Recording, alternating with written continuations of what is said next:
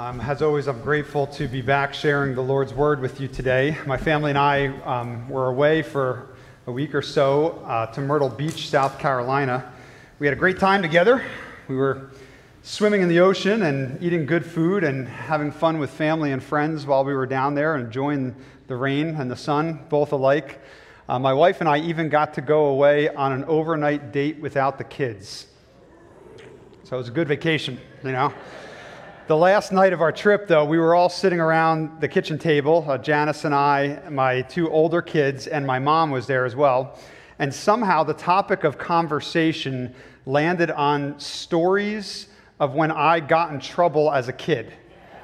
And, and for some reason, my kids love to hear about when I was in trouble and the things that I did that, that got me you know, in trouble when I was a, a little kid myself. And, and there are plenty of stories to share.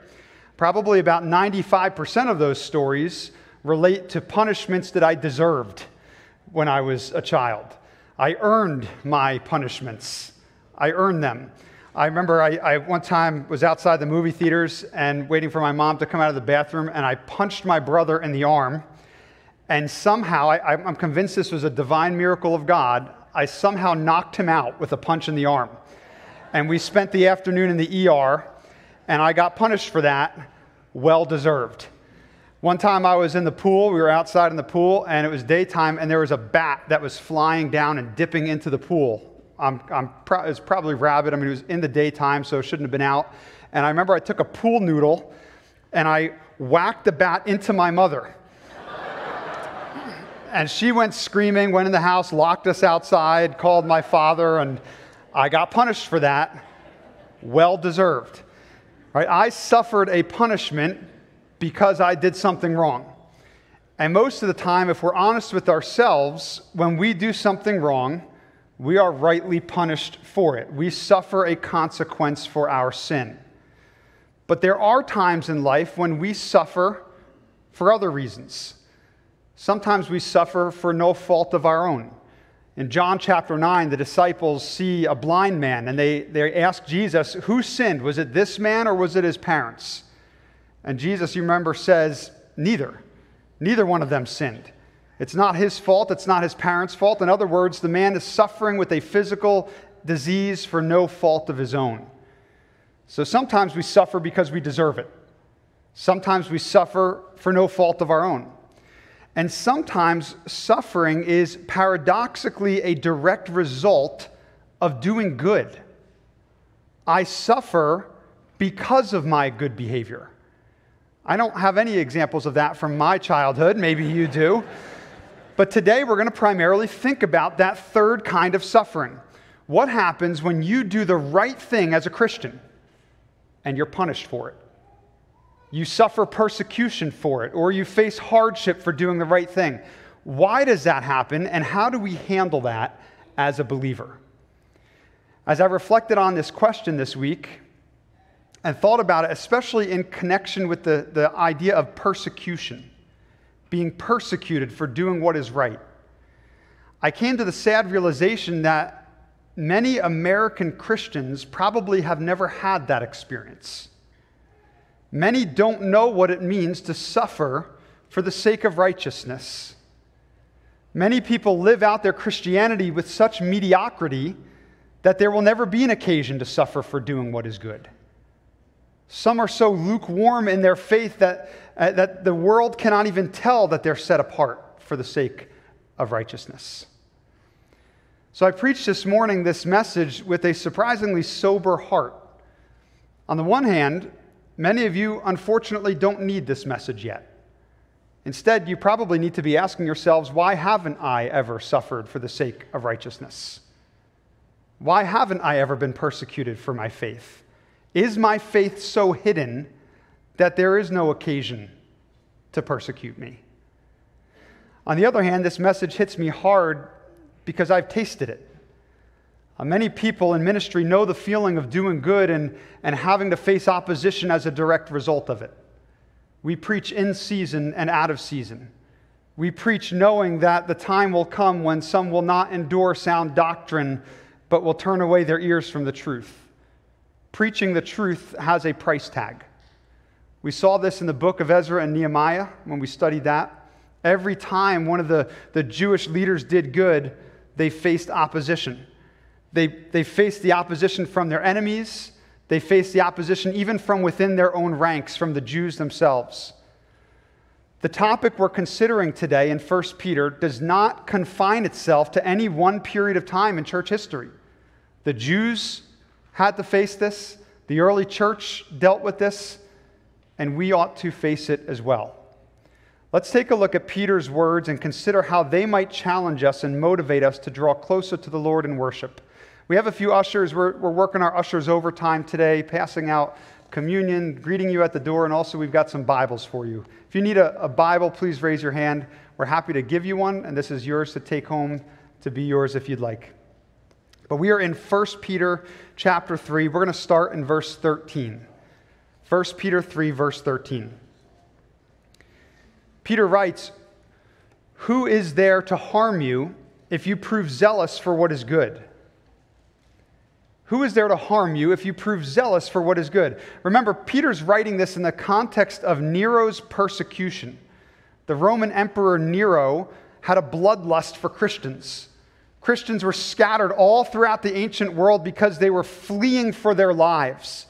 Peter writes to a church who knows what it means to suffer for sharing the gospel.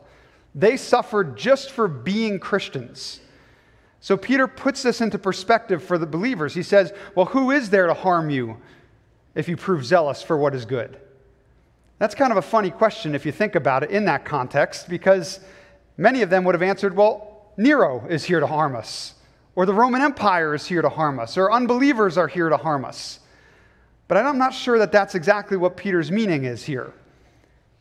I think Peter's saying, Who can ultimately harm you if you're passionate about doing good? In other words, some Christians in Peter's audience would have been killed for their faith. Peter himself would be martyred just a few years after writing this by Nero himself. But is it really harm for a Christian if you're martyred for your faith? I mean, I'm sure martyrdom hurts. God doesn't promise that we won't feel pain if we're burned at the stake, or we won't feel discomfort if we're beheaded or if we're tortured to death by radical unbelievers.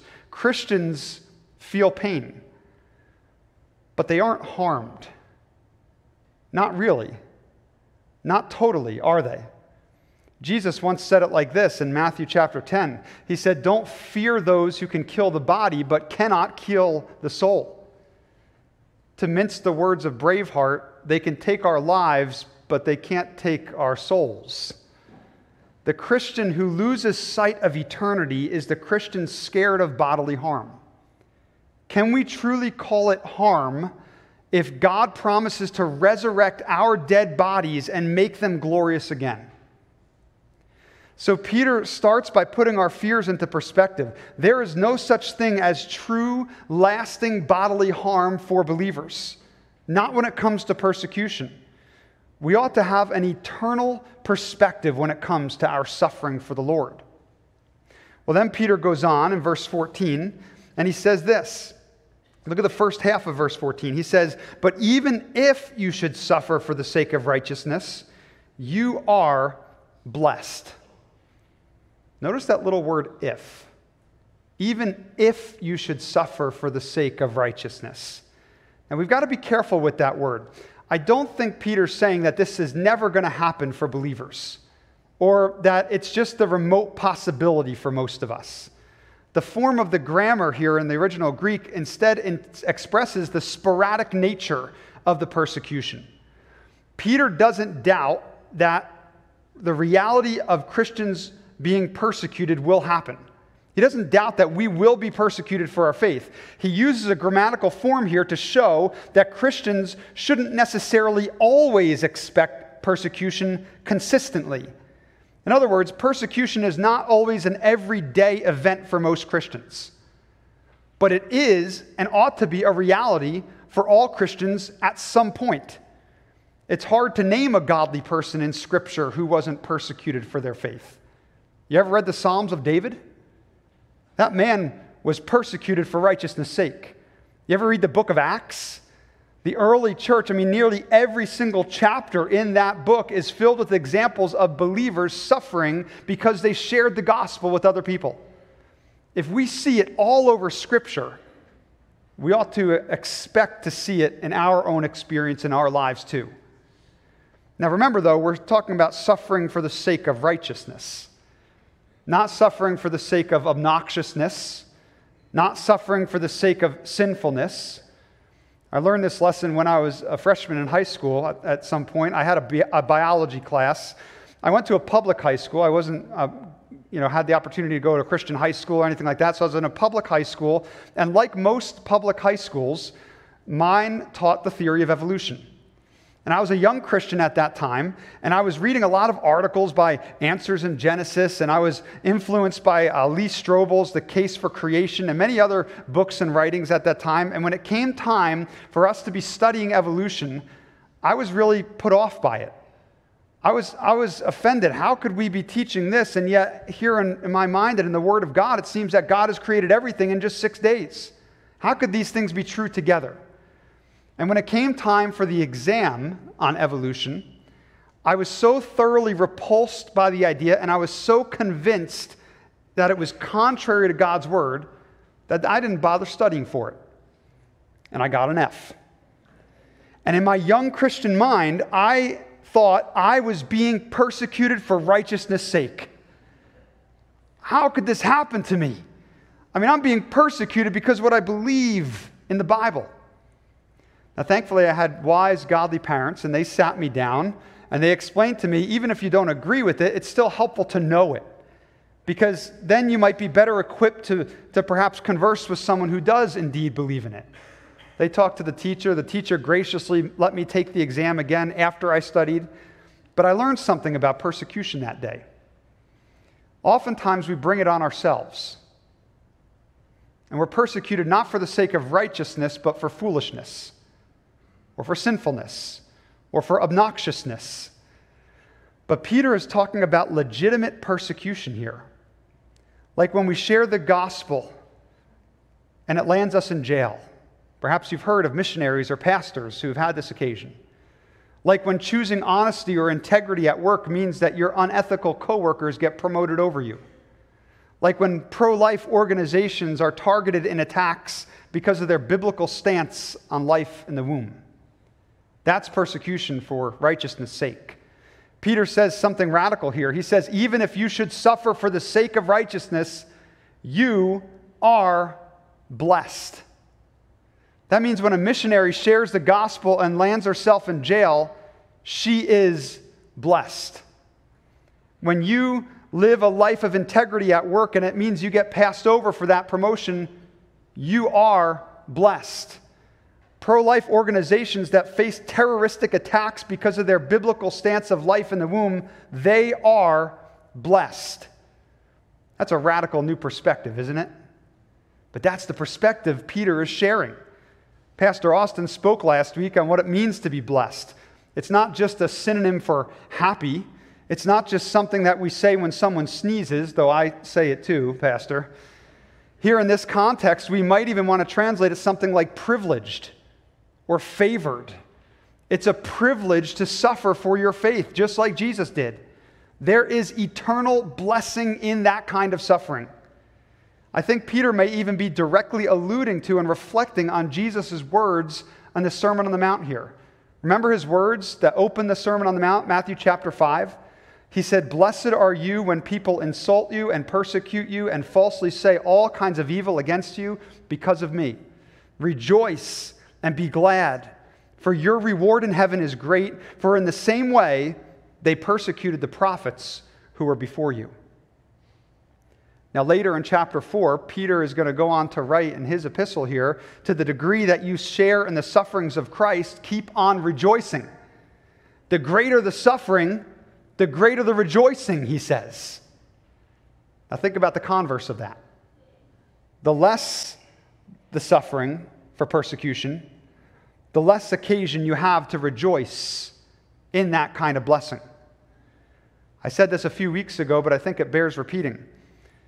Some of us will unfortunately never get to experience the privilege of suffering for the sake of righteousness. Suffering for persecution is something that we can only experience on this side of heaven. Doesn't happen in eternity. We have only this earthly life to be blessed by identifying Jesus in this way. So, Peter, what he does is he reorients his readers' perspectives.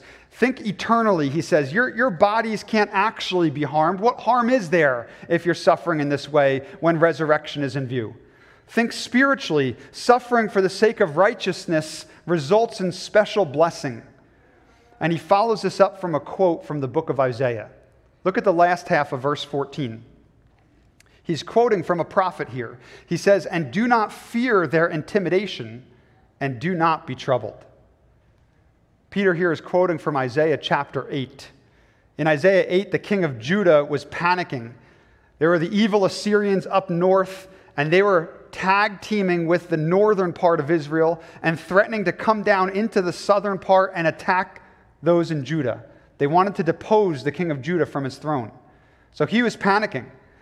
But God says to him, Don't worry about your enemies. Don't fear them. Don't be intimidated by them.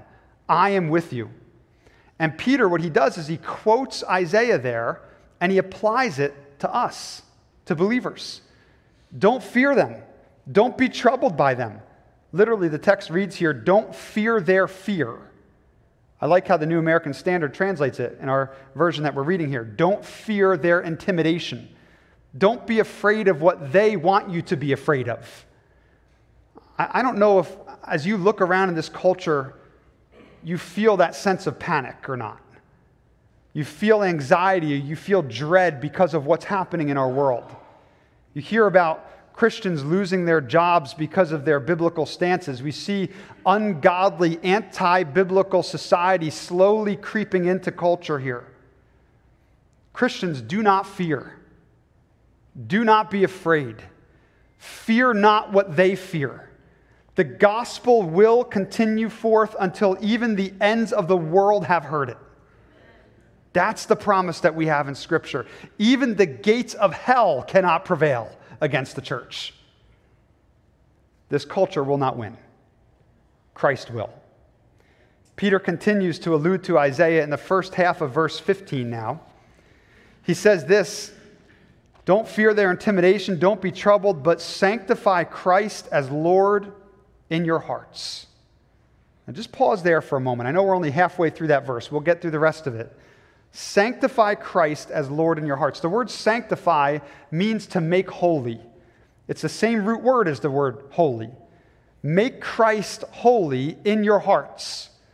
Now, the New American Standard doesn't capitalize this, which means they don't recognize this as a direct quote, but I do think this is a continual allusion to Isaiah 8.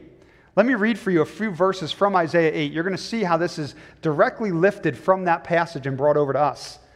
Isaiah 8, starting in verse 11, Isaiah says, For thus the Lord spoke to me with mighty power, and he instructed me not to walk in the way of this people, saying, You are not to say it is a conspiracy, in regard to all the people call conspiracy. You are not to fear what they fear, or to be in dread of it. It is the Lord of hosts whom you should regard as holy. He shall be your fear, and he shall be your dread. I think Peter's been studying Isaiah. During his troubling time, he's opening the prophet Isaiah and he's studying the words of this prophet. Don't be afraid of the enemies of Christianity, he says. Fear God instead. God is holy.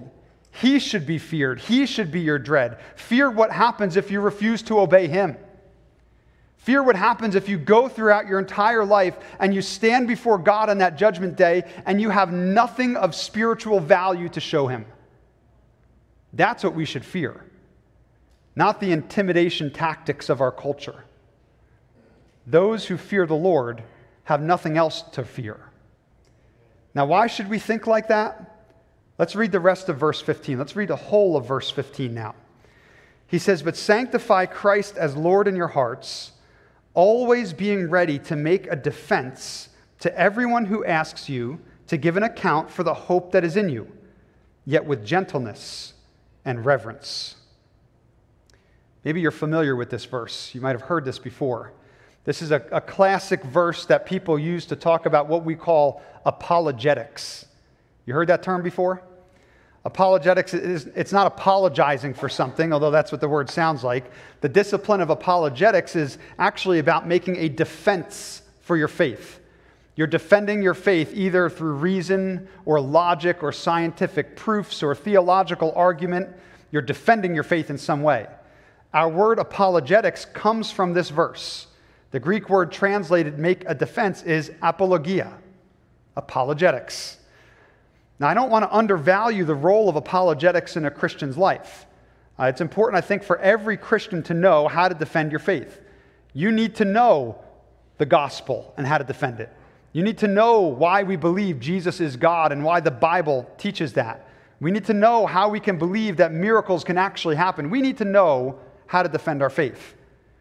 You need to be able to reasonably, reasonably and rationally defend what you believe. So, so apologetics are good and they're helpful. I already mentioned uh, Lee Strobel's book on a case for creation. It was really helpful for me as a young Christian. He's got a number of really good apologetic books A Case for Christ, A Case for Faith, pretty much a case for everything, he writes. Uh, Josh McDowell was also helpful for me. He's got a great book called Evidence That Demands a Verdict. There are a lot of great apologetic resources out there to help you to grow and defend your faith. But I think what Peter's talking about here is something a bit more precise in context. Be ready to make a defense to everyone who asks you of what? Well, specifically, to make a defense for everyone who asks you to give an account for the hope that is in you. I think Peter's logic goes a little bit like this When believers don't fear what unbelievers fear, the unbelievers will take notice and ask you, Why do you have such hope? Why aren't you afraid of what we're afraid of? Why aren't you worried about the outcome of this next election? Why aren't you stressing out about the, the wars and rumors of wars?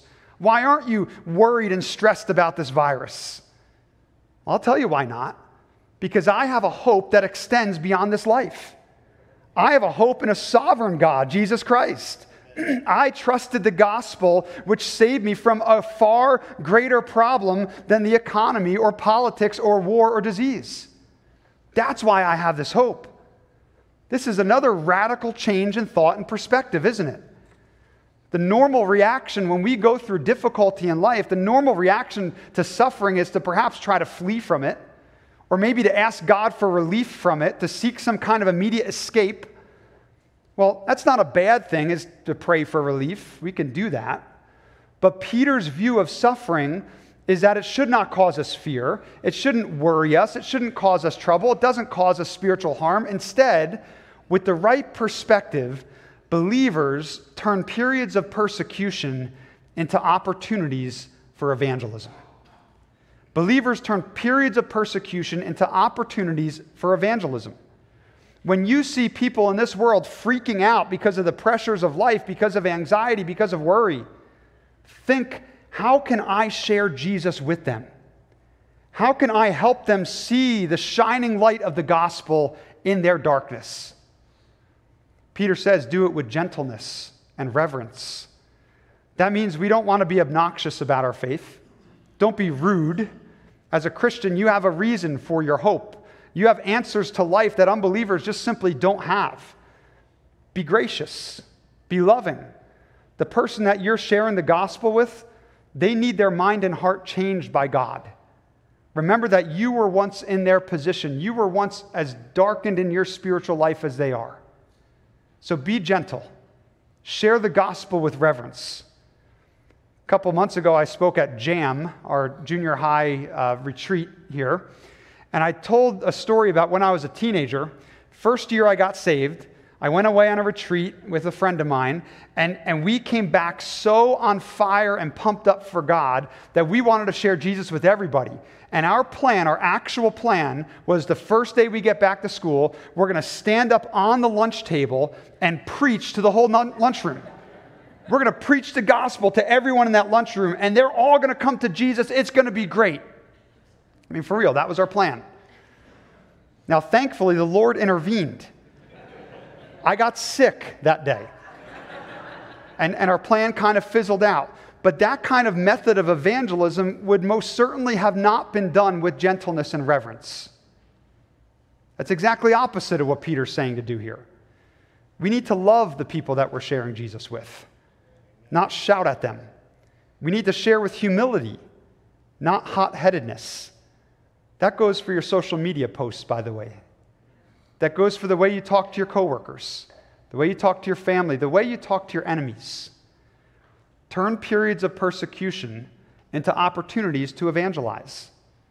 I'm struck by the Apostle Paul in his writing in Philippians. I couldn't help but think about this this week. Philippians chapter 1, Paul wrote these words while sitting in a jail cell because he shared the gospel.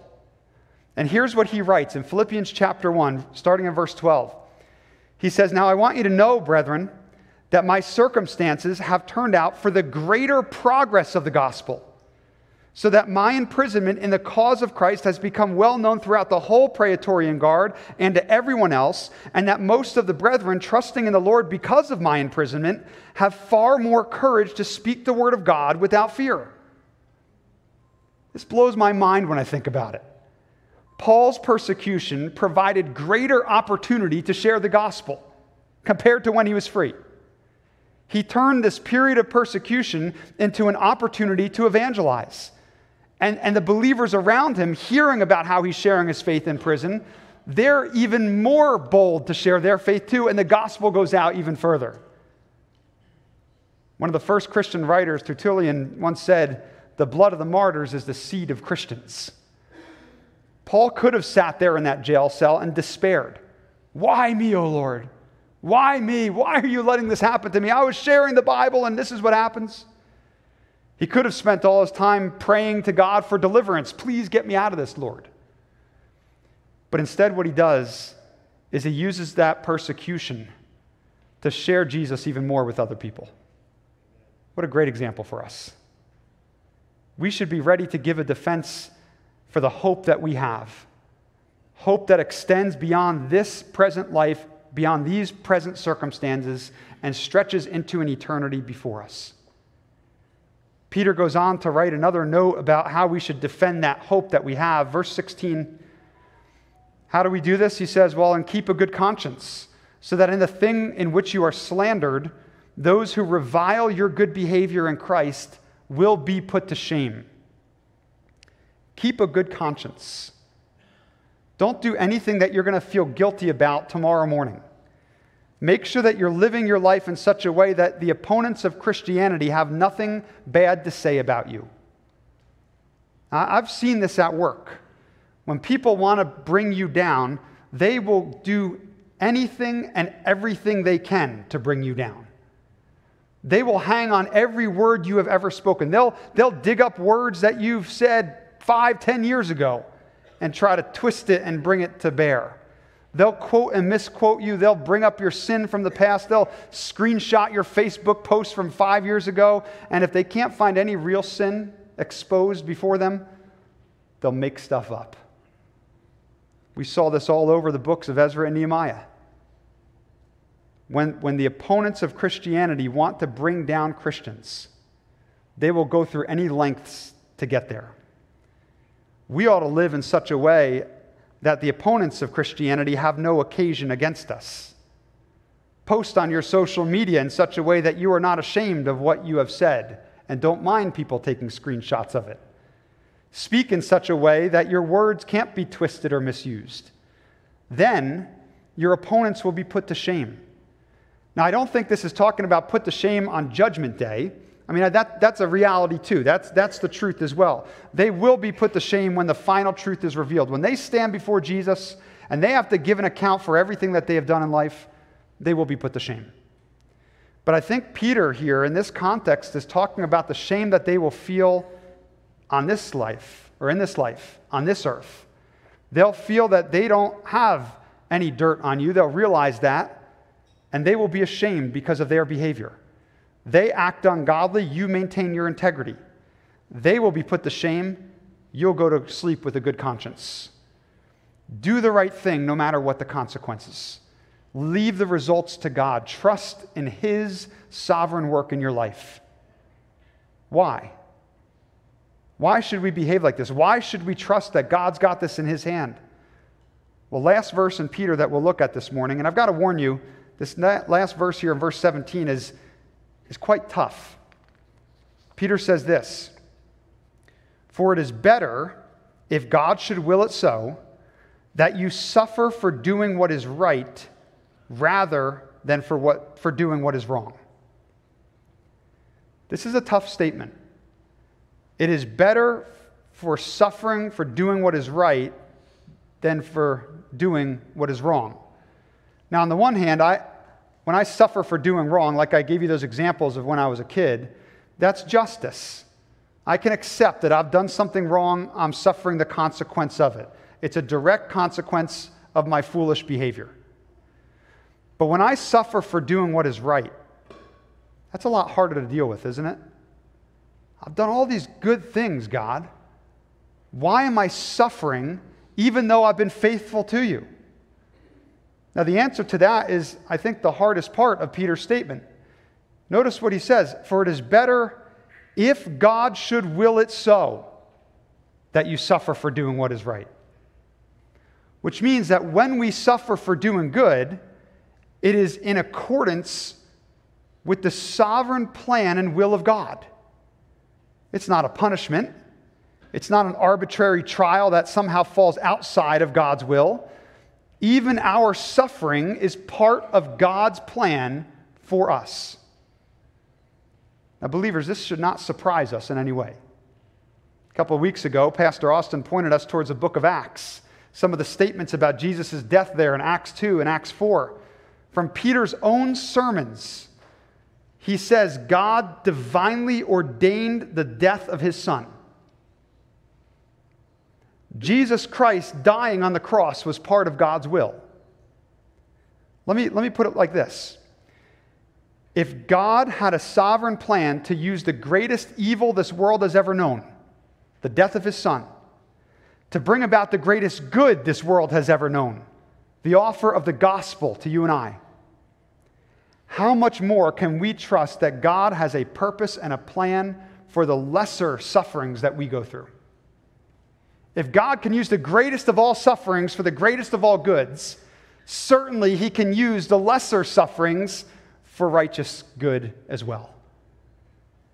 So, this news that, that even righteous people suffering persecution don't fall outside the realm of God's sovereign will, this news should give us great reassurance. Our trials in life should not surprise us. Persecution, when and if it comes, should not faze us. It's all part of God's plan to get the gospel to the uttermost parts of this world.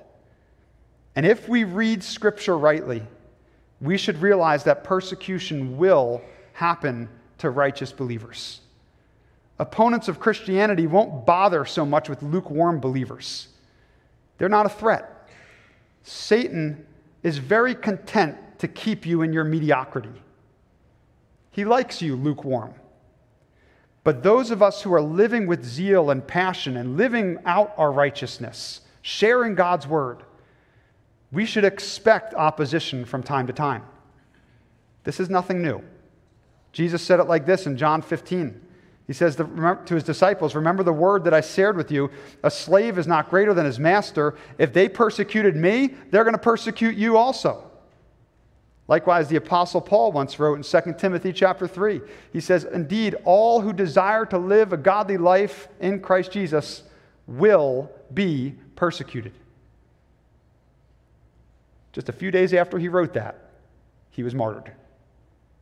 He was killed for his faith he suffered the ultimate persecution for sharing the gospel. But Paul, we know, used his persecution for opportunities to share that gospel. Peter did the same thing. So did Jesus, and so should we.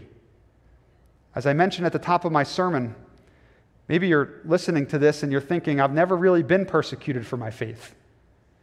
I would encourage you to inventory your heart and life and ask yourself why that might be. We don't need to go and search out persecution. It will find us, sure enough, if we're living out our faith as we ought to. But perhaps the reason that some of us haven't experienced this kind of thing is because we haven't been keeping a good conscience, or we haven't been sharing our faith with gentleness and reverence, or we haven't been sharing our faith at all. So let this motivate you to share the gospel, to experience the wonderful privilege and blessing of persecution. Let's take a moment as a church and pray that God would grant us the great privilege of suffering for his name and that he would use that suffering to continue to advance the gospel to the uttermost parts of this world. Let's pray.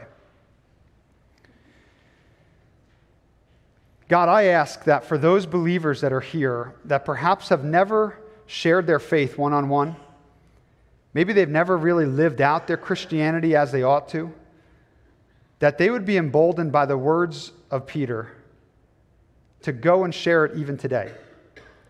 I pray, Lord, that some of us would have the privilege of tasting persecution. It's a strange thing to pray, Lord, but if it is indeed a blessing, we pray for it. Lord, I ask that you would help us to experience it with godliness, with reverence, not fearing the intimidation of this world, but only fearing you. And Father, I pray that when we as a church go through these periods, when we as a, a, body of believers face this kind of opposition, that we would stand firm in our faith, that we would be like minded with Jesus Christ.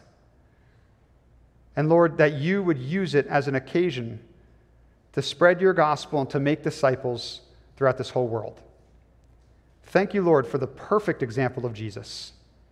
Thank you, Lord, for the examples of Peter and Paul and others in the early church. I pray, Lord, that you would strengthen us to be an example as well. In Jesus' name we pray. Amen. God bless.